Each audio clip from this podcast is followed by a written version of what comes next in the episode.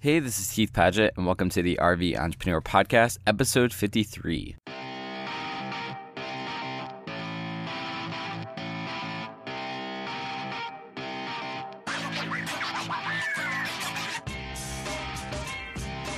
The RV Entrepreneur is a weekly podcast where I interview nomadic entrepreneurs who are running a business while traveling full time. Today, I am recording this episode from the parking lot of Winnebago's customer service department in Forest City, Iowa where dreams come true. Actually, no, this week dreams are actually coming true because we had a long list of things we need to get fixed on our RV.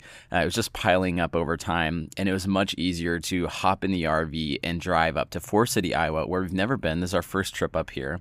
Uh, we're actually getting the tour of the Winnebago factory today to see where the magic happens, where these RVs are actually made. But anyway, it was easier to come up here and get our rig fixed. There was just a bunch of things, uh, small tears on our seats, things like that. Nothing inhibiting uh, us living our lives. Uh, but just a lot of small things that happen. You know, I pay a lot. You pay, if you pay a lot of money for an RV, you expect them to work properly. So the good folks at Winnebago are taking care of us this week. But it did give us a little bit of a detour. We were supposed to be in Florida right now. We're in Iowa. So instead of you know nice beaches and white sands and warm water, uh, we get to see a lot of cornfields that don't even have corn in them right now because it's still just ending of winter. Anyway, today on the podcast is actually not an interview. Today is a live recording of Eric and Brittany Highland from the RV Entrepreneur Summit. Eric and Brittany are two of our really good friends. We spent uh, a good bit of time camped next to them back in October. And Eric and I would go on morning walks each morning and just talk about life and business and everything else. And he was about to have another baby and we were talking about just upcoming dreams and goals that we had. And I talked to him about this idea of hosting a conference. And he looked at me and just said, "Hey Heath, you know, if you want to do this, just just do it. You're here in Texas, and uh, you know, you kind of know the terrain. You have friends here. You have resources that you can pull together. You know, you're sticking around because your your nephew's being born. So don't try to go and plan it in some extravagant place. If you're trying to host a, a, meetup or a little event or a conference, you know, just do it here while you're in town. It doesn't have to be anything crazy.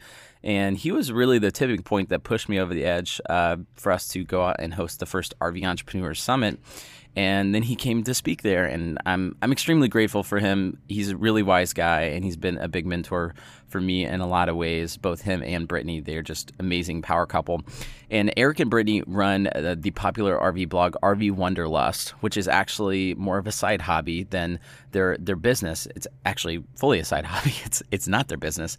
Uh, they run social media for clients, and they started the very very popular Austinot blog, which is a blog focused only on Austin, Texas related things. It gets millions and millions of hits each year. They've built that up, leveraged social media, and they've just become rock stars in the social media space. They have a long list of clients who are waiting to get on their list. So, in their talk at the RV Entrepreneur Summit, they cover several different things, such as how to leverage the power of social media for any business, actual tactics that you can use to measure success on social media, and their story of how once they built up their client base of social media clients, they were able to transition them into full time travel. There's kind of a trust factor there.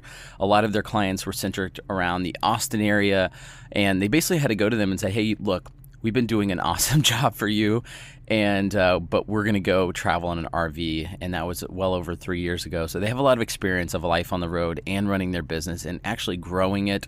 And social media of course.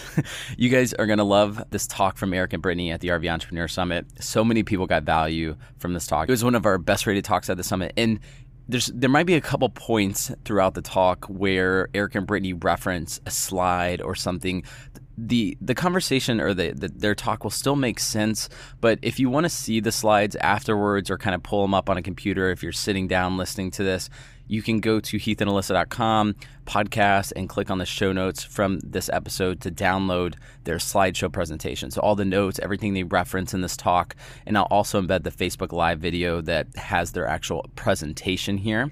Uh, but even if you don't do any of that, you'll still get a ton of value from this talk with Eric and Brittany Highland from RV Wanderlust. Let's get into it. Hey guys, how are you doing? There are a lot more empty chairs. I think everyone's yeah. at happy hour. they knew we were you. coming. They knew we were coming. yeah, so thank you so much for being here. We're going to try and keep the energy level up so we can all stay engaged and not fall asleep yes. and get to happy hour. So, uh, welcome. I'm going to try and figure out how to use this doohickey.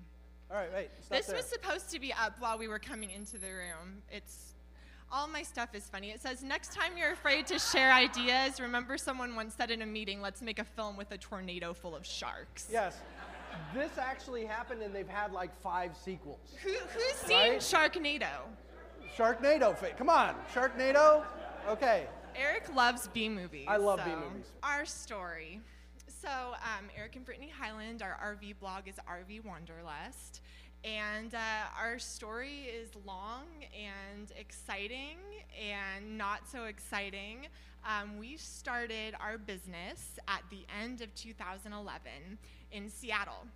And at the time, we were both working the nine to five it was part time, and our business was doing online marketing for small businesses. Is uh, we love working with small businesses, but we were moving to Austin, Texas, and so we said to ourselves, you know, we don't have a client base there. What can we do? to uh, break the ice and get to know prospective clients and uh, speak to them on a topic that they're interested in. So we're in Seattle at the time. Yep. And we, our background was search engine optimization when it was really popular. And by the way, we were white hat guys, not black hat guys, not not, not even gray hat guys. We were white hat guys. For those that don't know what that means, is there's some really nasty SEO people out there that will tell you we can put you on page one of Google like today. Don't ever listen to them. Yeah. Um, anyway, so. So, um, so we. Cre- What's important to the story? You'll find out why. Yeah, absolutely. So, um, you know, we started our online marketing business, and we we love to travel. Eric spent 20 years in the United States Coast Guard. He's retired military, and um, and I love to travel. My family's from Canada, and uh, my family of five would drive to the Northwest Territories, which is in the 60th parallel, kind of close to Alaska. And so I was used to traveling and being in the car, and we had built up our business to the point where it became a why not? Why not travel? Uh, we had a small client base, but really good relationships with our clients. And we got to the point where they trusted us. They knew that we weren't going to play all the time once we went on the road. And we had to wait for that point that we knew we had those relationships. And finally, we were there and we were ready to pull the trigger, and absolutely no regrets. We, we love traveling full time, we love the flexibility of it. And, um, we do have a three month old. Uh, some of you know him as Baby Nomad. Yes. And uh, so we're starting a new journey. Actually, yesterday was the first time that we traveled with him ever. And it went really well. Um, and I'm so excited about new life with him and all the experiences that he's going to have. And uh, we are going to road school him. And uh, yeah.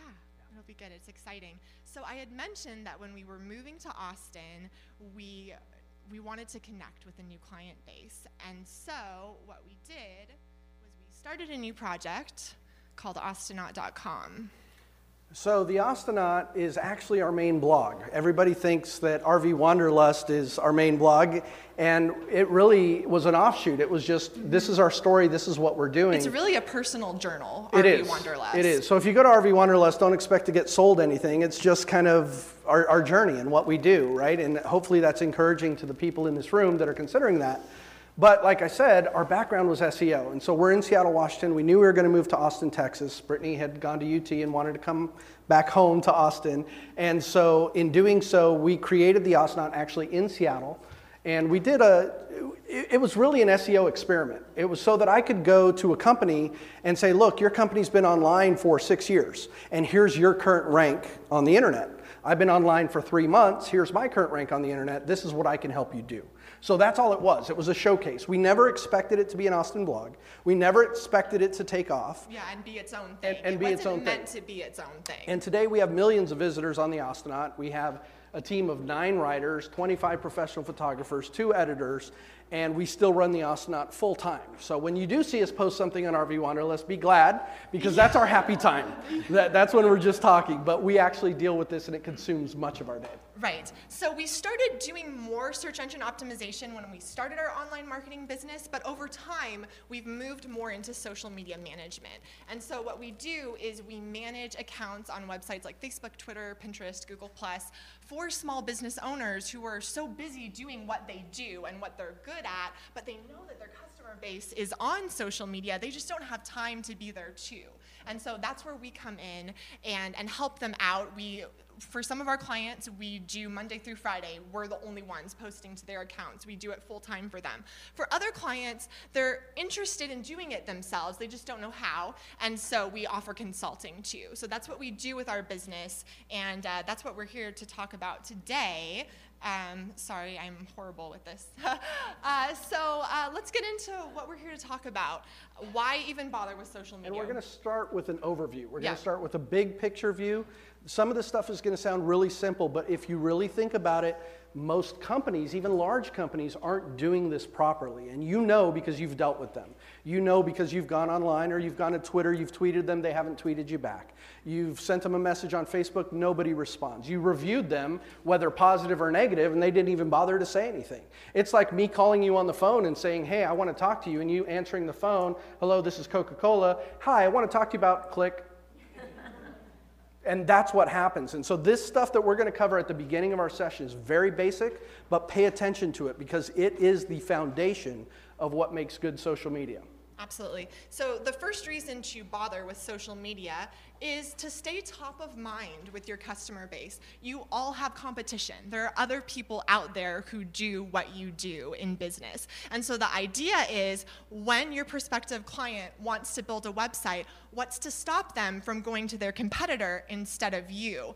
How, what can you do so that you're the first person that they think of when they need what you have to offer? And so the idea is that by having accounts, by having a Facebook page, and more importantly, by posting to these accounts regularly, you're staying in front of your customers and you're building relationships with them. Hopefully, they're engaging with you and you're always engaging back with them when they reach out to you so that when they need something, it's you that they go to.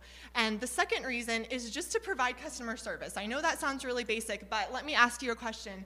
How many of you have a phone book? one one or two Uh, you know and when was the last time that you pulled out a phone book and for millennials we i don't even like to call people on the phone it's just not my thing and there's a lot of other people out there like that because we're living on the internet we're living on facebook anyway and so when i want to reach out to a company i'm going to send them a message on their facebook page i'm not even going to pick up the phone And as a company or business, you need to be aware of that. Mm-hmm. So that means that you need to be on the platforms that your customers are on. And later on in this presentation, we're going to tell you where those customers are, the demographics, where they're at, um, what platforms to use based on who you're trying to reach. So you want to be where the customers are and you want to communicate with them the way that they want to communicate with you.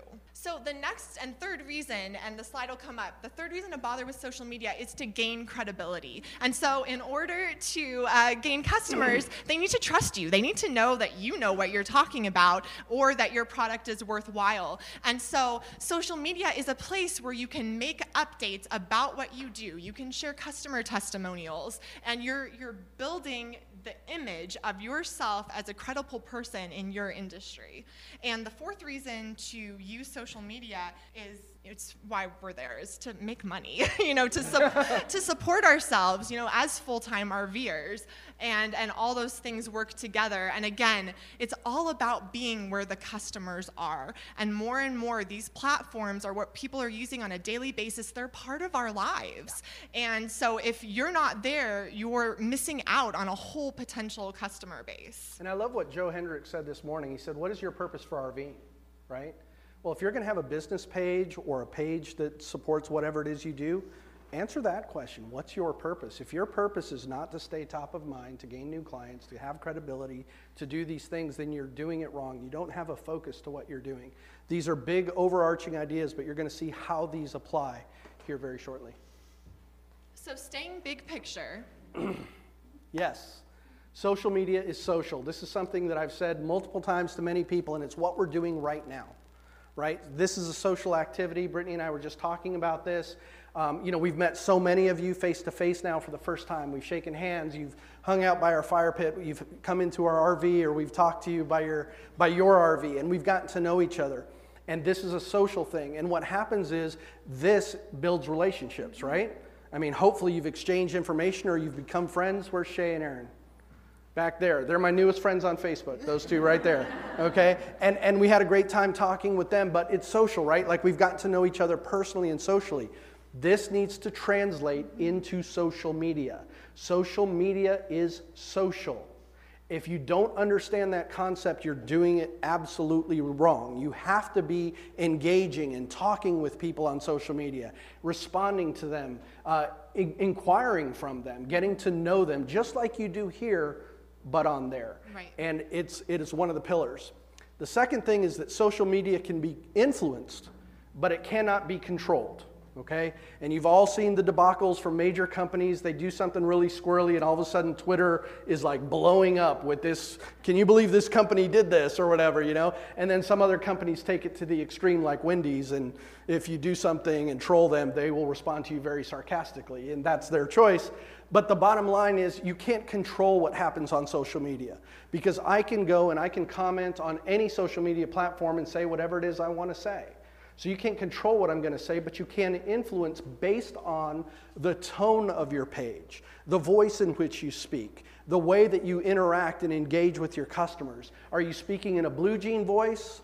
Are you speaking in a hard hat voice? Are you speaking in a tuxedo voice? It really depends on your company and who it is that you're trying to reach. Now, the important thing about this slide, and I want you to understand this, is that most of the people that own companies that might eventually be clients of yours, or you might own one of these companies, they grew up in the age in which I grew up. I'm older, I'm 46 years old.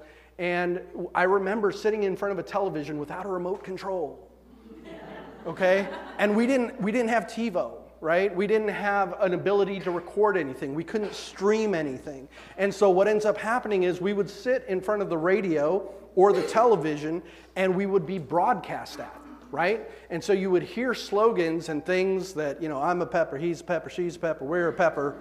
Wouldn't you like to be a pepper too? And you know this because it was told to you over and over and over. You couldn't turn it off. You couldn't mute it. You couldn't change the channel because Johnny Carson was coming back on. And you wanted to watch that show, and your little brother was holding the antenna with his foot up in the air. but, but it was successful, and people used jingles, and that's how they got their message across to you. But if you try to do this today, if you try and broadcast, they're going to mute you, unlike you, unfriend you, mark you as spam, right? and they're just going to get rid of you. They're going to turn you off. That's not the goal of social media. So there has to be a new way of thinking, and that goes back to social media being social. Absolutely. So think of social media as two basic activities. So of course you're making your own updates. You know, you're you're tweeting out, you're putting something on Instagram.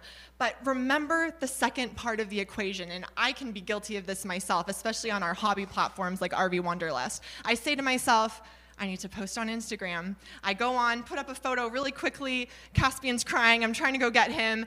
And I forget the second part of the equation, which is to engage in other people. It's going back to the social aspect. So before you turn off Instagram on your phone, after you make that post for your company, make sure you go to your feed what are people posting that you're trying to build a community with them? You know, like their posts, leave a comment on things and try to build those relationships. Don't miss the second part of that equation, and that goes for all of the platforms. Right.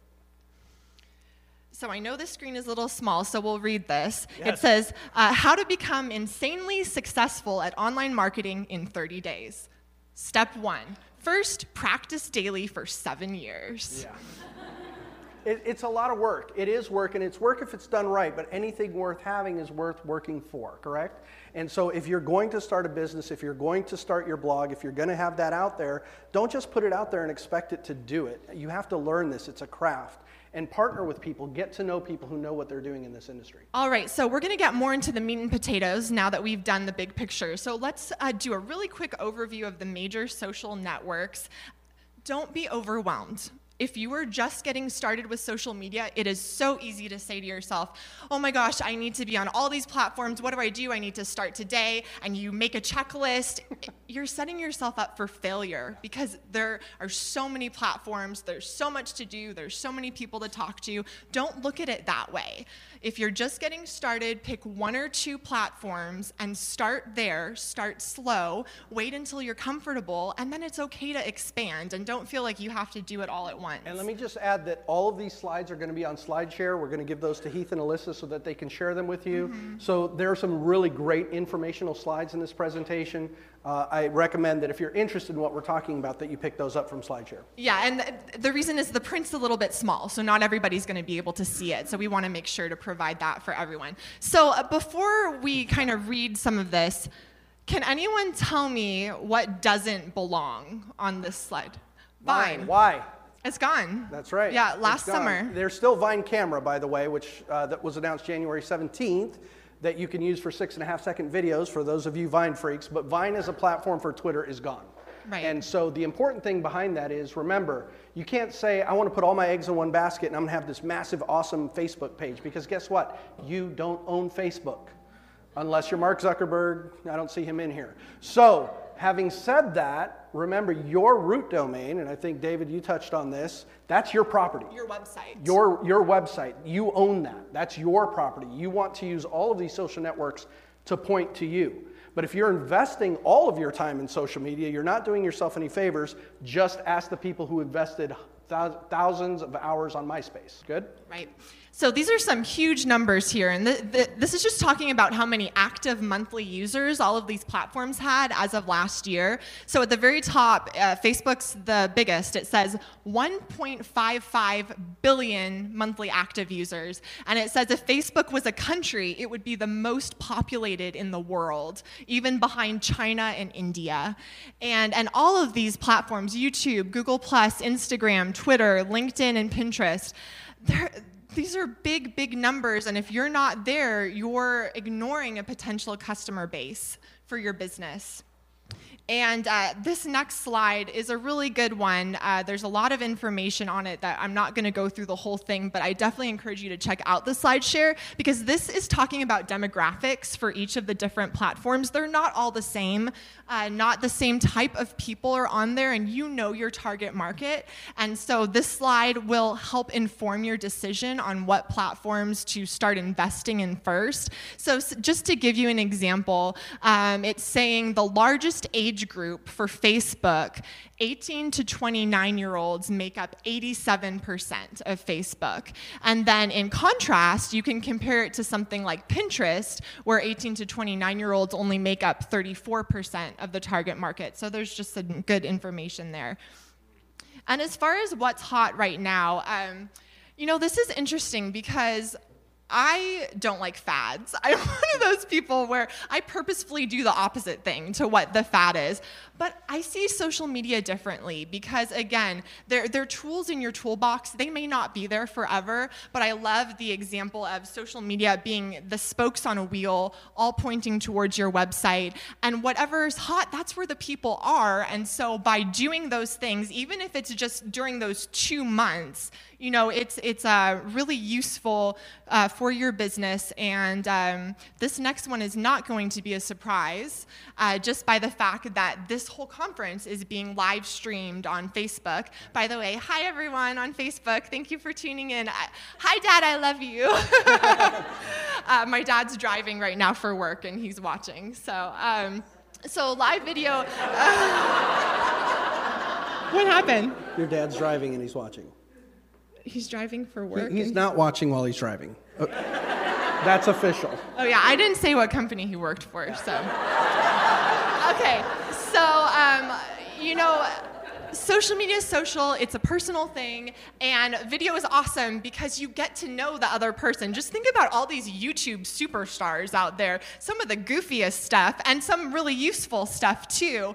And it's just a personal connection by seeing the other person's face. And so video is so valuable right now. And I know I've been getting really into video, especially now that I have Caspian, because he's so cute. And uh, I, I love uh, showing him off through live video. So definitely really hot right now. And then Instagram. Wait, wait, wait, time out. What? The other thing about video, see, I'm the technical guy. The other thing about video is that it increases, like if you if you have a video and you post it on your site, it increases your time on site metric.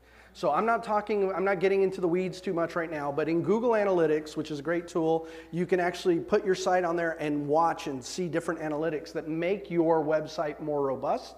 And one of the things that they track is your time on site. So if 20 users go to your site, and by the way, the national average right now is two minutes and seven seconds per page, okay? That's national. However, if they're spending four minutes and 40 seconds on your page, because you have a high quality video that lasts a minute and a half and it takes them the, the rest of the time to, to read the content that's on there, all of a sudden that page is almost doubling or more than doubling the average time on site metric, and Google sees that as a positive marker and thus will increase where you're going to end up ranking in what's called the SERPs or the search engine results pages, basically the top 10 list when you type in a search query on Google. Does that make sense? So video is a, is a great thing for that as well. Right. And uh, another thing that's really hot right now is Instagram, and I think this is instructive. So, Instagram is an app on your phone. You can only post to it on your phone, and it's all photos. And this is really important for all social media platforms to remember that as humans, we're very visual creatures. And any time that you can add a visual to any of your content, whether it's a video or whether it's a photograph, it's going to get people's attention. So I was so excited when uh, Twitter started allowing in the tweets. And nowadays, I add a photo to every single tweet. Because as people are scrolling through their feed on Twitter, they don't even stop and read the text half the time, but if they see a photo that interests them, they'll stop and they'll see what's going on. And, and so just the visual component of Instagram has made it really big don't feel like you have to be a professional photographer. Quality images are good. I don't recommend pixely or blurry images, but our phone cameras are so good right now that if we just stop and take a second to focus, you know, we can end up with a really good photograph that uh, captures people's attention. And when it comes to business, let people in. One of Eric and my things is being transparent. And we've always tried to be transparent, especially with RV Wanderlust and the full time RV lifestyle. You know, we share information on how much we pay for RV repairs, which is always way too much. And, yeah. you know, share income information and budget information. And uh, we really want to be helpful in that and help pave the way for other people. But that applies to any business any personal behind the scenes aspects, it may seem mundane to you because you think to yourself, I'm doing this every day, I do the same thing, it wouldn't be interesting to anybody, but it is. They want to get to know you as a person, what's going on behind the scenes in your business. And so that's a great way to use Instagram and live video as well. All right. All right, here we go. This is where you want to make sure you have your notebooks out. Yes. It's going to get heavy. All right. This is where I'm going to step in a little bit. Um, Shay and Aaron, can you come up here, please? I'm going to embarrass some people. Where's Liz Wilcox? I know you're in this room, Liz. Come on up here, Liz. I need you up on the stage with me. Brittany, you need to stand right next to me. You guys need to stand right here. Heath and Alyssa, stand up. And let me see, looking around the room. Jill, stand up. Oh, Jill's so comfy. I know. I, I just love Jill. Okay, so we're good so far. All right, here's the deal. Algorithms. These are the things that drive what ends up in a news feed on Facebook. I'm, I'm talking specifically about Facebook right now, okay? So when you go to your homepage or your news feed on Facebook, what you see is a grouping of your friends' posts that are, that are on Facebook, pages that you follow, groups that uh, people have commented in, and those types and of lots of ads. And lots of ads, okay? Now, this is important because you need to understand this. Most of us who are on Facebook, I would think all of us here are probably on Facebook, have liked a page at one point in time or another, correct? How many people in this room have a business page? Okay. And people like your business page, right? But I got news for you nobody goes to your business page. They like it, they might check it out the first time, and then every now and then they'll go. I like Coca Cola, or I mean Dr. Pepper on Facebook. I don't ever go to the Dr. Pepper page. Every now and then I'll see something from them on my newsfeed, which I go to every day. Okay? This is important because we're going to talk about algorithms. That's why I have these people up here. Okay? The first rule of the Facebook algorithm, and I'm talking specifically about Facebook right now, is what's called affinity. Okay? Affinity means how close you are with an individual. Guess who, from all these people standing, I have the closest affinity with on Facebook? Any guesses? This one right here, okay? So we have a really, really high level of affinity according to the Facebook algorithm, which means that if my wife posts something on her timeline, it's going to show up in my newsfeed because Facebook knows that she's important to me, okay? This is all done through coding, okay? Now, Aaron and Shay are my newest friends on Facebook. Facebook actually understands that, okay? Jill's been my friend on Facebook for a very long time, but the chances of me seeing something that Jill posted are actually less than me seeing something that Aaron or Shay post because we just became friends. And Facebook says, aha, this is a new relationship. We want them to really connect and get to know each other. And the same goes for pages. So if you've just liked a page, chances are you're going to see their latest update because that's part of the algorithm. That's right. And the same thing with Liz. And the reason I brought Liz up here is because Liz and I became friends earlier today, but before Aaron and Shay. So this group right here, I have a very high affinity with. Okay? Now, some of you, uh, pick someone in, in the audience on this side that is your Facebook friend. Larissa. Larissa. Are you my Facebook friend, Larissa? Unfortunately, no. Okay, but this is the way it works, okay? Brittany posts something. She posts this really cute picture of baby nomad, hashtag baby nomad.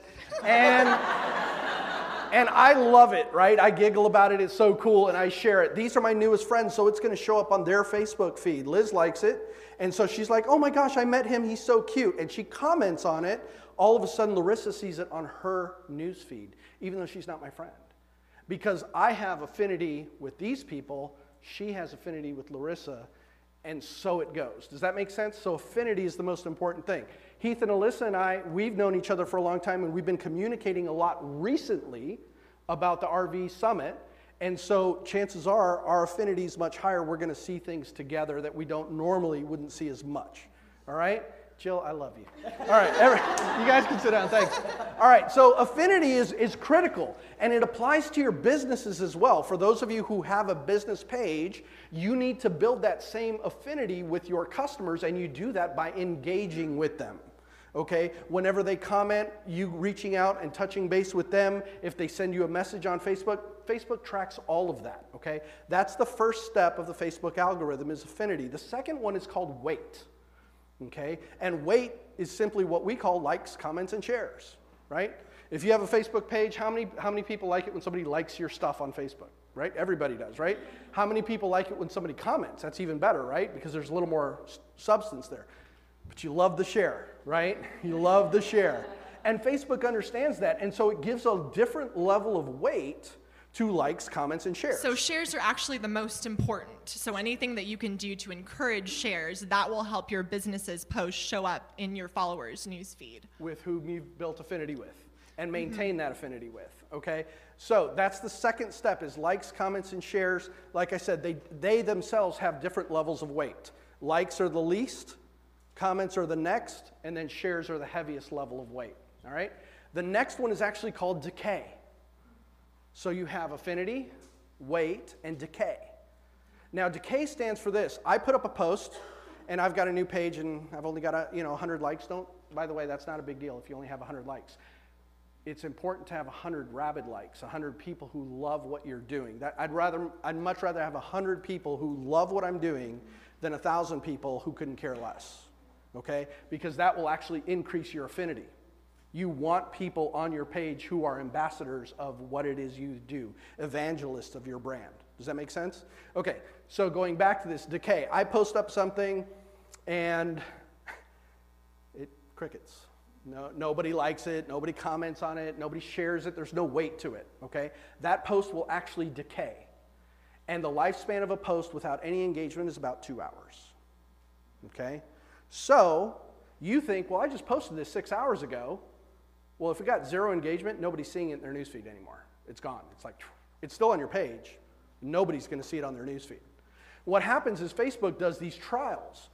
You post something, and all of a sudden people start giving it weight. They, they like it, they comment, they engage with it, okay? And Facebook originally will send it out to a small percentage of the people that like your page. So we'll, we'll take easy numbers. Let's say you have a, a 100 fans on Facebook. Facebook might actually only show your post to six people. Believe that? You're like, but I got 100 fans. Yes, but Facebook is probably only going to show it to six people. However, if two of those six people, meaning a third of the people that Facebook showed it to, gave it weight, then Facebook says, aha, this is something that's of interest to people who like this page. We're going to expand that reach and now show it to a higher percentage of people. Does that make sense? And so it starts expanding, and now more people start liking it and engaging and commenting and sharing. And Facebook says, aha, and this is how things go viral. Because Facebook is just a big mathematical machine that's going through and processing all this data and it's saying, okay, people like this stuff, let's share it. Why do you think that is? Because Facebook wants you to live on Facebook. They're looking at the exact same metrics that you're looking at. They're looking at time on site, page views per user, bounce rate, exit rate, all of those metrics. Facebook still is looking at all those things and they want you to stay on their site. Which is why if you post a link to an external site, meaning your business, Facebook is going to devalue that link. You post something to your blog, Facebook's not going to share that to as many people as if you just post a photo on Facebook. Because the minute you post a link to an external site, you're telling your fans, your users, leave this website and go to this website. Facebook doesn't want that. Okay? And everything changed in May of two years ago when Facebook went public, and all of a sudden they had to start pleasing investors. And it went from a free, organic, high share model to a very freemium, you need to pay to sponsor this post model if you want it to be seen by these people. Okay? I'm telling you, there are good ways to do that, and there are very bad ways to do that. And if you are a company, an established company, do not get in the habit of sponsoring posts unless you know what you're doing. You can cause yourself grave damage. Okay? We don't have the time to get into all of that today. I, I spe- yeah, I, I, literally spend week. I, I could spend a week teaching on this very topic. But the bottom line is this: understand that you need to know that organic reach is still possible. And I will tell you that because I go back to the Austinot. We have never once sponsored a post. We reach millions of people.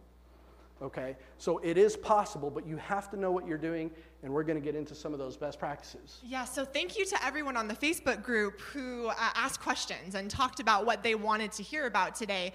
With the next section, we're going to talk about how and when to post to Facebook, and that was one of the questions that we received. Again, all these slides are going to be up. I'm just going to explain them for those of you who can't see them. So, how and when to post to Facebook.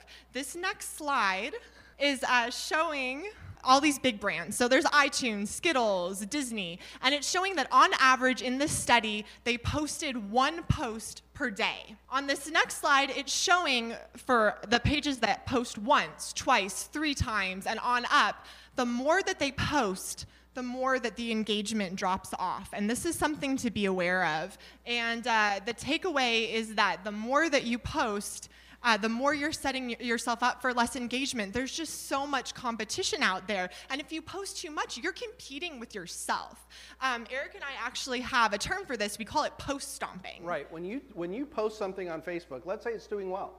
Let's say it's getting some good weight. You know, the affinity is kicked in because you've got the relationships. People are liking, commenting, and sharing on it, and it's doing well. You should actually, the decay hasn't set in right? Because the decay, actually, the decay time I talked about two hours, it gets extended if people are giving it weight, okay? So the other day for one of our clients, we posted a video, okay? That the, Heath and Alyssa That Heath and made. Alyssa made. it was a very good video, and it did very well. Now, normally I will post to their page twice a day. Once in the morning, once in the evening, based on hours and studies that we've done that we'll talk about here in a moment. However, this video did very well. It was shared quite a bit. Over 20,000 people uh, reached on Facebook through this video and it had a significant amount of weight. And I kept telling my client, just so you know, I'm not posting anything today. I'm monitoring this video. Because I was watching the insights to see the weight and engagement level, how many views it was having, how much more reach it was having. I'm actively monitoring this post. And you can do that. We'll talk about insights in a moment. But you can actually do that. And so you don't want to post stomp. Because what happens is, let's say I posted that video and it's doing really well, but that night I had something else scheduled that I wanted to post, and I post it, I'm now telling Facebook this is more important than what I just posted. So I'm telling Facebook, stop showing this everywhere, show this. Well, my next post was about bingo. okay? So for that that was obviously not as important. So I actually let that post ride for almost two and three quarter days without posting anything again. So definitely experiment, and you need to be watching for every post to see how it's doing. It's a very fluid thing. Don't get into the habit of putting yourself in a box and saying, this is how many times I have to post a day, and this is when I need to post. It's all about experimentation because everyone's business is different, and everyone's target audience is different, and all of these things aren't going to work the same for every person. So it's okay to experiment and to see what works best for you. And one of the most valuable parts on Facebook, um, which hopefully hopefully you've looked into for your Facebook page is Facebook Insights. Whoa. And okay, right. so this is this is showing Facebook Insights. This is an awesome page because it's showing when your fans are online your specific fans for your page. So you want to look at this graph, and it might be a five hour window when people are most active for your specific business. That's okay. That's where the experimentation comes in. But remember the two hour decay, right? Mm-hmm. So if you're looking at this right here, I'm going to try and get over here. You see this climb that's taking place between Wednesday and Thursday, right? So you want to start your post right around here. Yeah, where and the you climb can, and you can place. change this on your insights to actually look by hour. So you can see what hours of the day people are on, what days of the week are they on, and you can actually start to post it before it crests because if the people who are starting to crest on your page start giving it weight, mm-hmm. Then it's going to increase over the life wave. and you're going to ride that wave.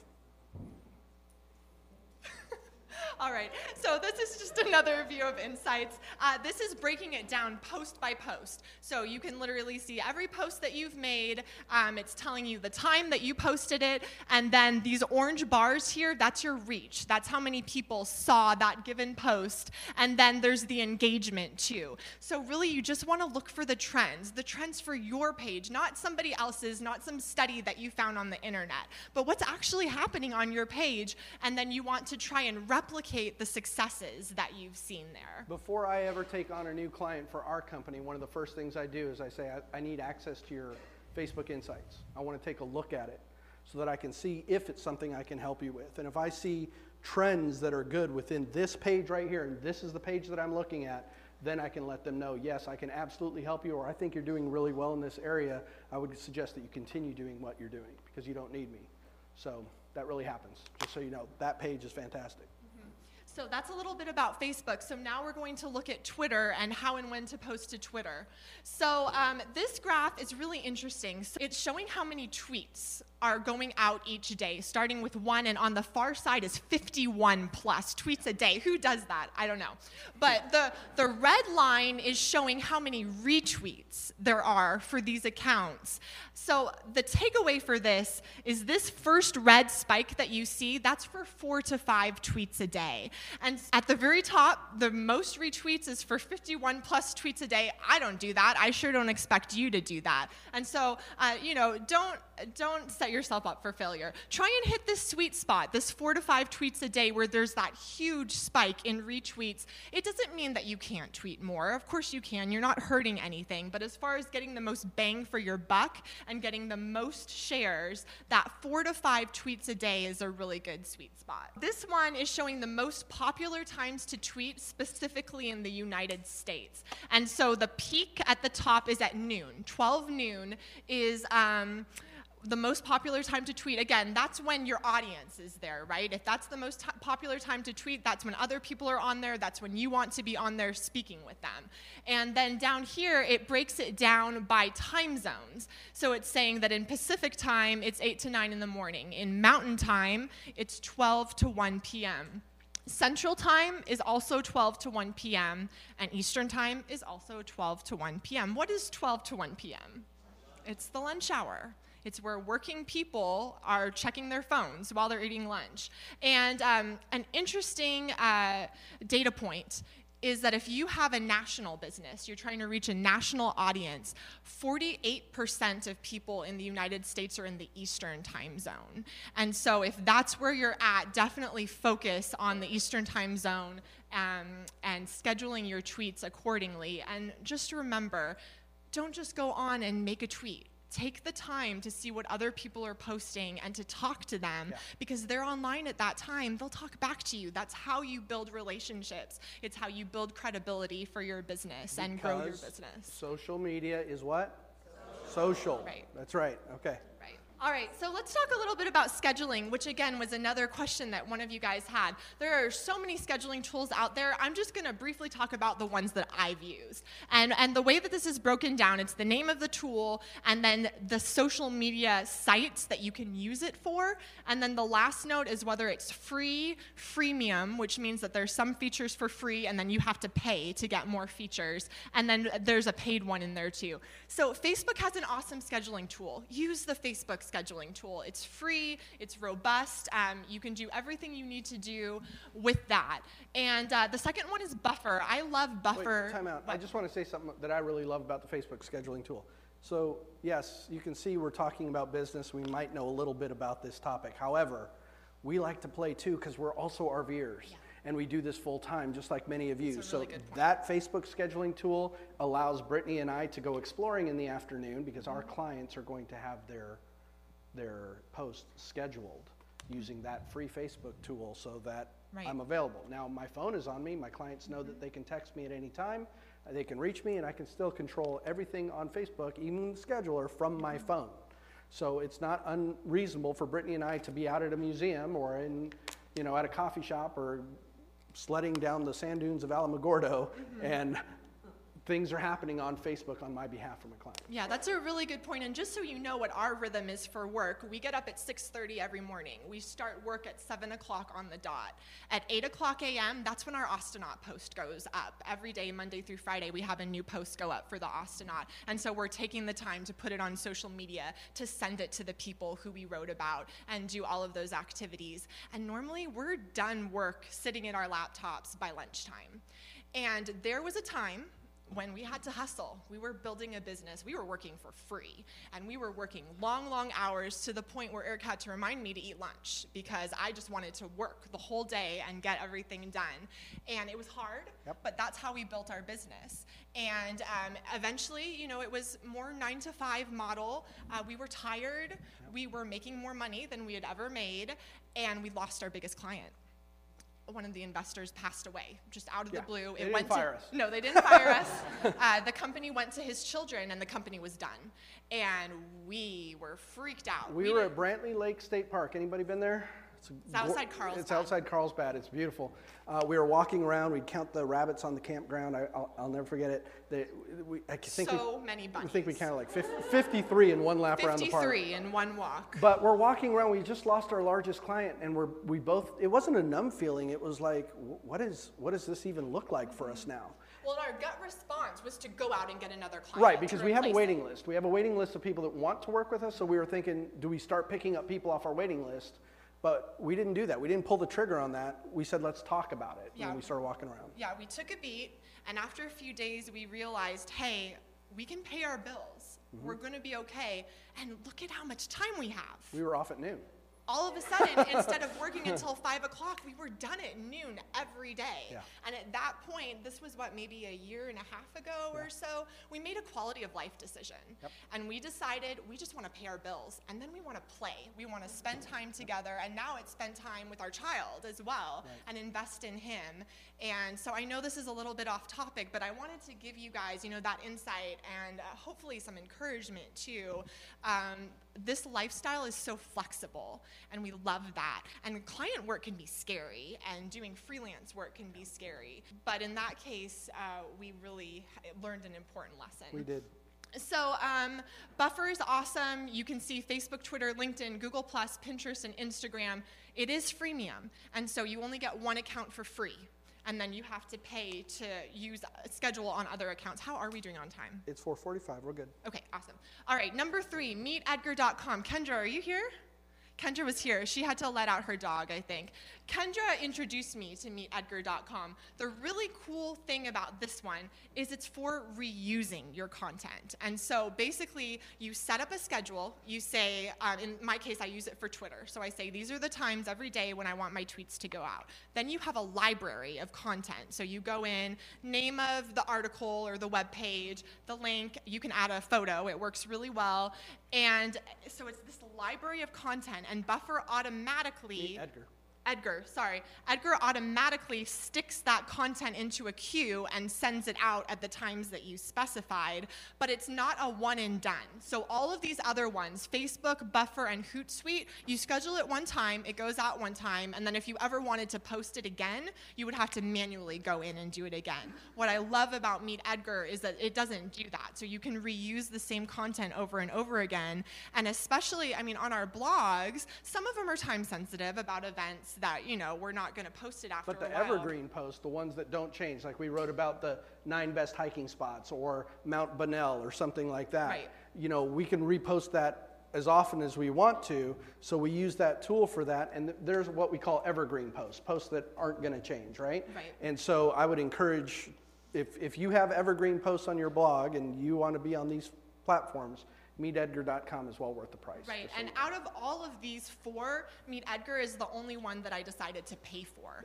And it is $50 a month, it's an investment, um, but the time savings are really worth it. I mean, I, when I started using it, I just couldn't believe how much time I was saving to not have to manually go in every time.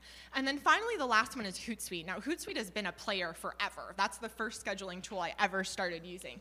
And you may look at this list of all of the accounts that you can post to Facebook, Twitter, LinkedIn, Google, Pinterest, Instagram, YouTube, and even WordPress. Out of all of these, you can use the most accounts. So you might say to yourself, well, that's the one.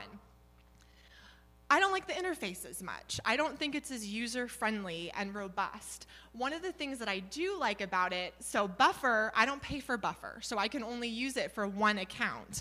And then the other accounts, I go to Hootsuite and do the ones that are left over. And it works okay. I don't like the way that you upload images to it and the way that the images display, um, but you get a lot for free on Hootsuite, and it can be used with a lot of accounts. So it's definitely one to use as you want to.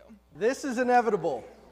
How many of any anyone ever had somebody troll their site or their page? Okay. You know, trolls are inevitable. If you don't know what they are, they're these mythical creatures that live under bridges, hang out on their MacBook Pros, and they comment and they leave just really nasty or snarky comments on your business page or about you or whatever the case may be. I'm going to tell you something that hopefully you grasp. That's a good thing. Trolls are good, okay? And I will tell you this this is why. If a troll comes to my Facebook page and puts some snarky comment, who are the majority of people that follow my page? It's, it's people who like what we're doing, right? And support. And support what we're doing, right? They're, they're our fans, they're our friends, they're, they're these people. Nine times out of ten, I don't have to say a word. My community will go whoosh and jump on them. But what ends up happening is that they comment, and that actually does weight. What? It gives weight to my post. Thank you, troll. Okay, now, now the follow-up to that is uh, Gina, who's my fan, she goes on and she defends my product or my service, and she says, "What are you talking about? These guys are great, right?" And then Kelsey does the same thing. Wait, wait, wait, wait, right? And now somebody's upset about it, so they share it. Can you believe they said this about this company? Boom. Yes. Wait, right? and, and the troll is like crawling back under the bridge, or better yet, trying to defend himself or herself, right? Which then causes more discussion and more weight. That's actually not a bad thing. Having said that, um, it's important as a company or as a business that you also comment, okay? And, and the reason for that is this people need to know that you're paying attention because it's not necessarily a troll, maybe it's someone with a legitimate Right. gripe. And a lot of times your gut response is to delete it. Yeah. You're, you, you Everybody's like, "I don't want this on my page." No, it's happened to me. It's like, this is horrible. I don't want anybody to see this. And people delete it Yeah, without even thinking about it. don't- don't ever do that. Never do that. No, n- never do that unless it violates It's some obscene or yeah, something like something that. like that. But if it's just a troll comment or, or disgruntled Or just a individual, negative review. yeah, don't delete it. Respond to them. So one of our clients has this restaurant, um, really nice restaurant, and somebody had commented said they had the worst experience ever there. Yada yada I yada. believe the word was diabolical. Diabolical. Anyhow, so what happened was, so so part of what Brittany and I do for our clients is not just their social media, but we do reputation management. So we handle all kinds of things on TripAdvisor and Yelp and uh, all the platforms where people can leave So all when these our nasty clients are comments. panicking, we're that objective third Voice. party that can come in and be the voice of How reason. dare they say that about my catfish? um, settle down, we'll handle this, right? So, what happened was this, and I love this response from my client. My client said, Tell that individual that I would like to treat them and their family to dinner at my restaurant with me there with them because I want to make sure that their experience is what, up to par with what I expect it to be at my restaurant. Okay? Now, that person might never do that. But you, as a user, if you go to look at the reviews, you see this complaint, you're going to read it and go, ooh, that sounds bad. Then you're going to read the response and be like, hmm, wow, okay. So it's your opportunity. And wait, wait, engagement affinity. You know, and so you need to really understand it in those in those uh, context. So. Right. So half the time we're not even trying to convince that person to come back to us or be our friend because they're beyond hope, and that happens. But we know that there are eyes on our response, and this is our client's opportunity to tell their side of the story, which there's always another side of the story, and convince the prospective clients who are reading our response. And that's the way that we view it. That's right. All right, one more slide, I think. No, I think that's the last for well, best practices. I, yes, that's the last for best practices. But, you know, th- like I said, there's so much we could cover. There's so much in depth when it comes to algorithms, best practices for individual things. We didn't talk about Pinterest. We didn't talk about Snapchat. We didn't talk about LinkedIn. We didn't talk about uh, so many other things that are out there that we're on every day, but we don't have time to do that in this session. Um, this is our company. It's called Knektion. We're not looking to take on clients, just throwing that out there. So we're not trying to get your business from a client standpoint, but we do have a Facebook page called Knektion. And, it, and K N E K T I O N. Because six and a half years ago, we thought we were really clever and thought that sounds that sounds cool. It's phonetic. Nobody can remember how to and spell it. And look at our logo. It's like a spider's with web. a K with a K in it. Yeah. Anyhow, um, but we do have we do have a Facebook page, which you know, if you're one of our clients, we answer your questions for free right? Or not for free. We answer your questions because you pay us your but if, if, if we are consulting for you, we answer them on an hourly basis, and you can actually call us on the phone, do a Skype call, whatever, and we, we will consult with you. We, we bill by the quarter hour for that. But if you go to our Facebook page and ask us a question, guess what? We answer it for free. for free! And I get paid quite a bit an hour. So. I would highly recommend check us out on Facebook and ask us uh, questions there. And I think everyone take a deep breath. Yes, Musa. You made it. You made it. Hey guys, thank you so much for tuning in today to that talk with Eric and Brittany Highland. If you want to find them, you can check them out on Facebook or on their website at rvwanderlust.com or rvwonderlust on Facebook, Instagram. Uh, they would uh, kill me if I didn't give out their handles at least one time uh, because this is what they do. If there's any topics you want to hear on an upcoming episode of the RV Entrepreneur podcast or any particular guest that you would love for me to interview, always feel free to reach out. I always love hearing topics from you guys. It makes my life easier as I'm coming up for content because a lot of times I'm just looking for questions that people have that they want answered. Hey, hey, I want to find somebody who is running a, a coffee shop from the road, or actually, I just reach out to somebody who's doing that and I'm trying to get them on the podcast. Anyway, if there's somebody you want on the show or a topic you want covered, reach out and let me know. Heath at campgroundbooking.com. Thank you guys again. I'll see y'all next week on the RV Entrepreneur Podcast.